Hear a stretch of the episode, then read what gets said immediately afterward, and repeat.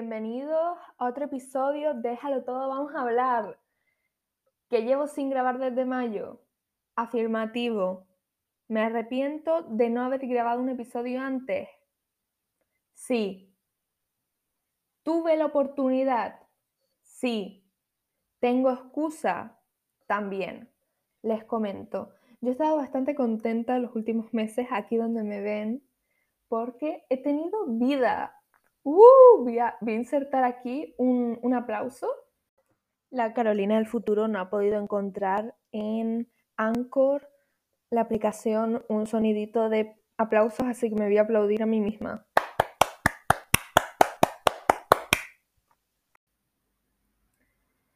Y he tenido vida, he hecho cosas, entre otras, pues salir, ver el sol, tocar eh, la hierba y no, no me refiero a la tía María, me refiero a la hierba, a la, el césped.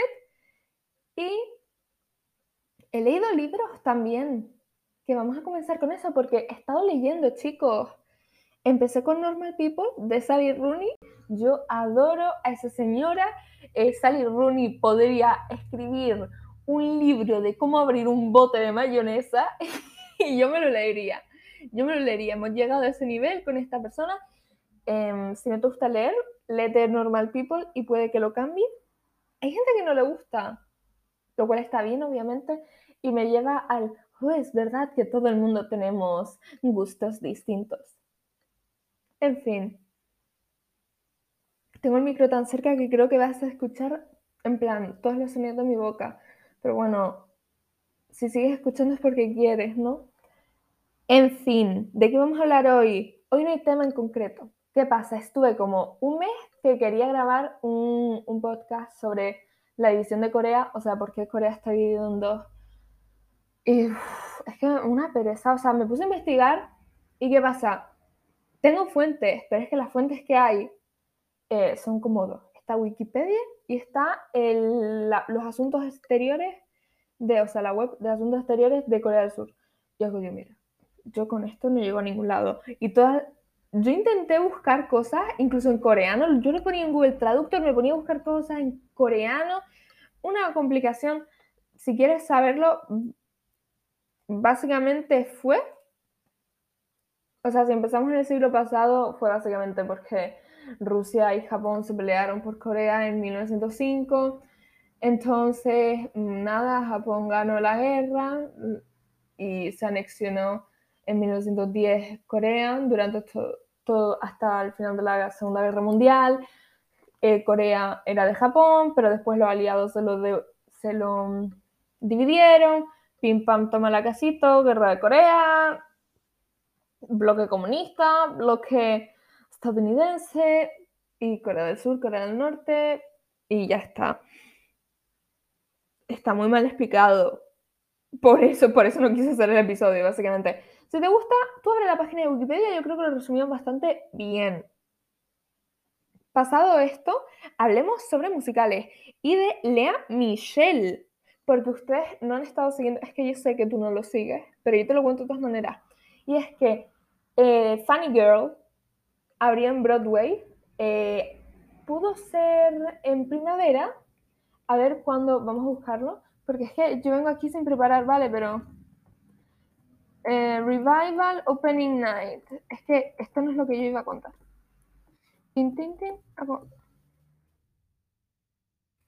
Abrió en abril, el 27 de abril, el 26 de abril por la noche.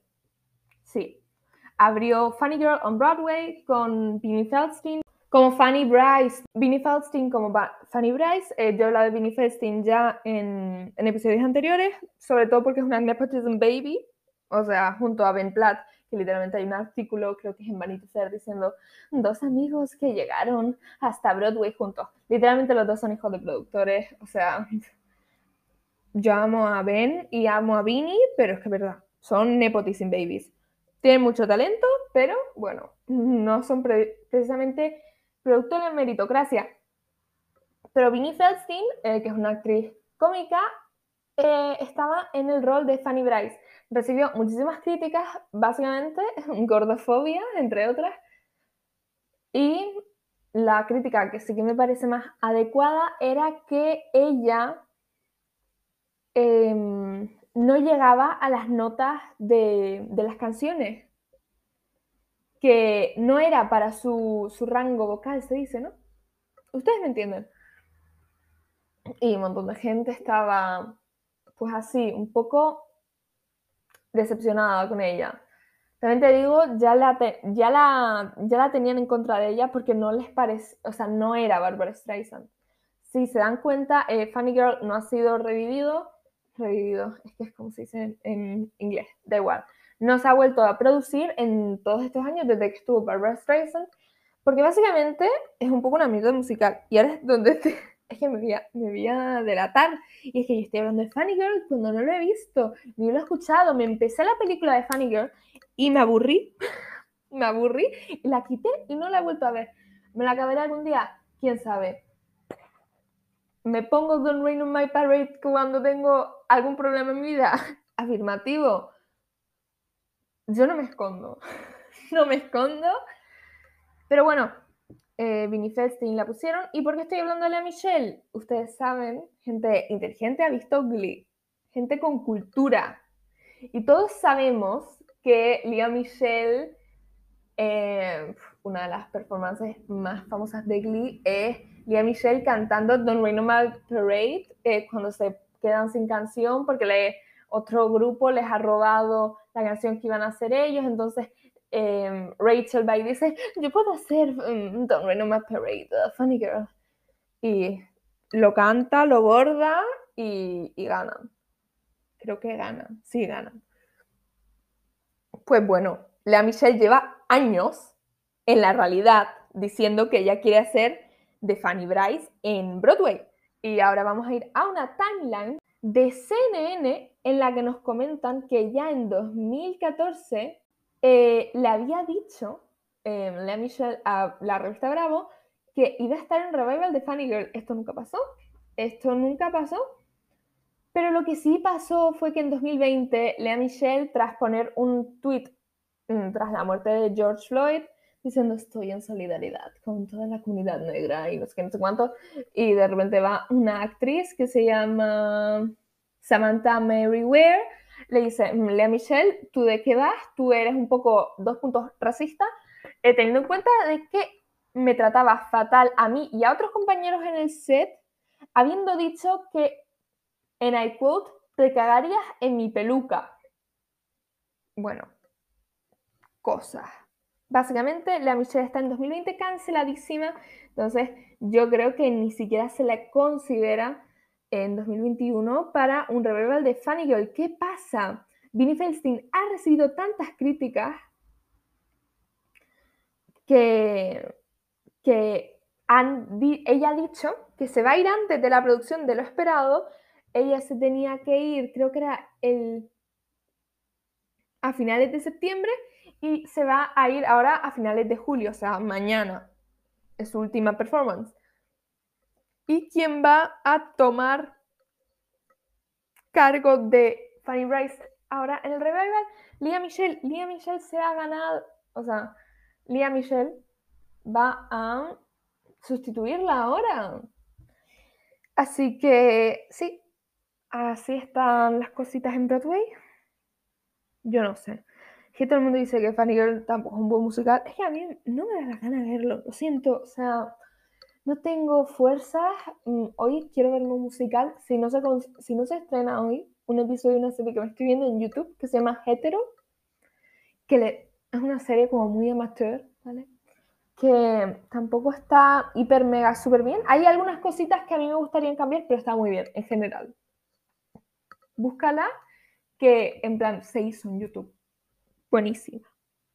O sea, así como 3 de 5 estrellas, 3,5 cerremos paréntesis y hablemos del el resto de temas de este episodio. Y es que el otro día estaba yo en TikTok que me volví a descargar TikTok, muy importante, y vi un TikTok de una, pues TikToker, em, efectivamente, que se llama Julieta Amazing, que estaba contando lo siguiente, y es que yo necesito contarte a ti, y es que en 2013 eh, Justin Bieber fue a la casa de Ana Frank y dejó en el libro de visitas lo siguiente, y es que te lo voy a leer. Es verdaderamente inspirador poder venir aquí, o sea, en la casa de Ana Frank, en el libro de visitas. Em, Ana fue una gran chica. Con suerte habría sido una believer. el sitio turístico, o sea, la casa de Ana Frank, publicó este mensaje en su página de Facebook y es que... Sí, Julieta Amazing habló de esto en, su TikTok, es que me pareció extremadamente gracioso y yo lo tenía que decir aquí, lo siento. Y... Ah, lo siguiente que tenía aquí apuntado.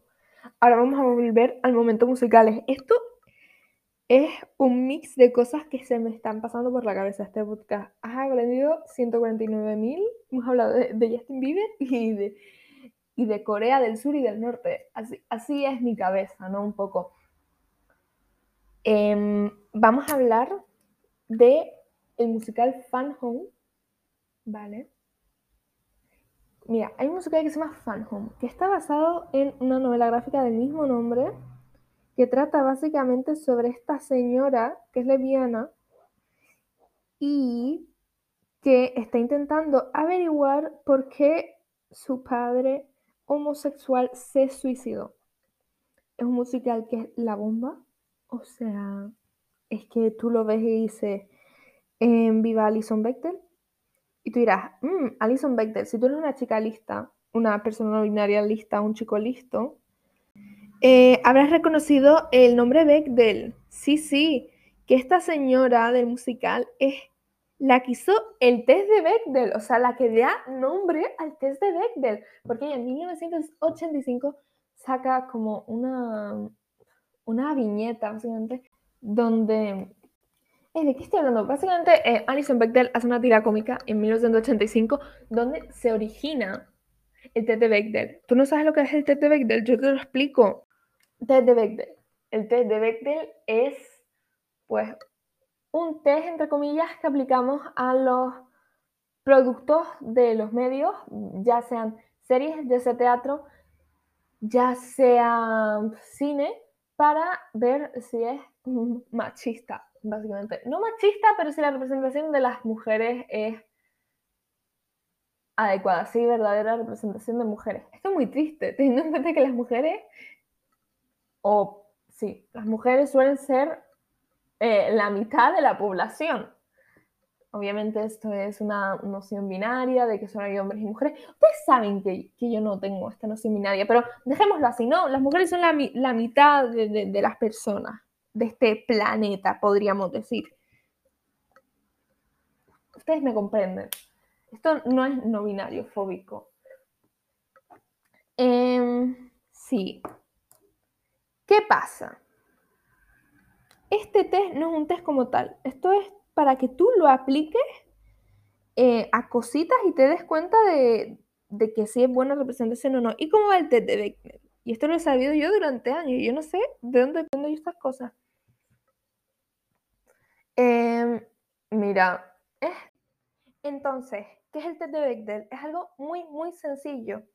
Y es que en esta pieza em, pues audiovisual o un libro, no sé, no sé si un libro, no, un libro no cuenta como pieza audiovisual, ¿tú me entiendes? Tiene que haber mínimo dos mujeres que hablen entre ellas de algo que no sea un hombre. O sea, está así de fácil. Y, ¿Y te crees que la mayoría de, piezas audiovisuales de hoy en día no pasan el test de Bechdel. Y no, que una pieza de literatura o de cine o de teatro no pase el test de Bechdel no significa que sea machista o que su, red, o sea, su manera de presentar a las mujeres no sea eh, adecuada, ni mucho menos. Porque mm, seguro que, pues a lo mejor hay películas donde el tema central es a lo mejor en la relación pues de matrimonio tóxica de, una mujer y un hombre y es para, pues, yo qué sé, reivindicar la violencia de género y es una representación adecuada de las mujeres, real, pero tiene también en centro a un hombre. Y a lo mejor hay solo dos mujeres, que son las dos hermanas, yo qué sé, y hablan siempre sobre la relación de una mujer con su marido. Esto no significa que sea mala representación, pero cuando en la, a gran escala aplicamos el test de Bechdel y la mitad no pasa el test de Bechdel, ahí sí que nos empezamos a preocupar. Porque es que no se trata de que una película no lo pase, sino que es que si no lo pasa en la mitad, significa, o sea, que en la mitad de las películas no hay mínimo dos mujeres que no hablen de algo que no son hombres. Esto es muy problemático, chiqui. Pero bueno, esto está cambiando y vamos a mejor, ¿no? ¿O no? Yo estuve viendo un vídeo de, de puto Miquel de cómo creemos que la sociedad siempre avanza de la mentira al progreso. Eh, fue muy interesante, un poco deprimente también, pero, pero es verdad, estuve pensando de cómo en realidad no tiene por qué ser que estemos avanzando, viendo cómo avanza la extrema derecha, cada vez mientras más cae. Pero bueno, chicos, chicas y gente no binaria, tenemos que seguir fuertes porque no tenemos otra opción. en fin, espero que hayas aprendido algo hoy, porque creo que no tengo mucho más que decir, salvo que por favor escuches el musical Fan Home, ¡Qué buenísimo! Es que buenísimo. Y hoy estuve viendo un vídeo de 45 minutos sobre este musical y es que fue lo mejor que hice con mi día. En realidad no. Hoy llevo todo el día en casa porque ayer llegué de un pequeño viaje, o sea, pequeñito. Y la verdad es que no tengo mucha gana. A lo mejor ahora haré ejercicio, pero no haré mucho más. Ah, hoy estuve pintando también todo el día. Es que estaba pintando también un montón. O sea, he pintado como cuántos? Tres cuadros este verano si tenemos en cuenta la última semana del, semestre, que empecé uno de un váter, buenísimo. Después hice uno inspirado por la película em, Portrait of a Lady on Fire, buenísima, buenísima, buenísima, esta peli francesa, que yo no sé de pelis francesas, no sé qué, pero es que esta, esta era buena, esta era buena, vale, te lo prometo. Y ahora hice un cuadro así como de de una frutita. Era un ejercicio de, de, este youtuber que se llama Paint Coach, que te lo recomiendo mucho, para nada, formas y, y texturas. Cositas que a lo mejor no te interesan. Pero bueno, espero que te haya gustado, que hayas aprendido algo. Por favor, que sea algo no sea mi explicación mm, rápida y mala sobre la división de Corea. Pero bueno, síguenos en redes sociales, en nuestro Instagram, Pinterest. No tenemos Twitter porque no somos tóxicos. Nunca he tenido Twitter, actually. Y TikTok, aunque TikTok no lo he abierto. Y hasta el próximo episodio. Adiós.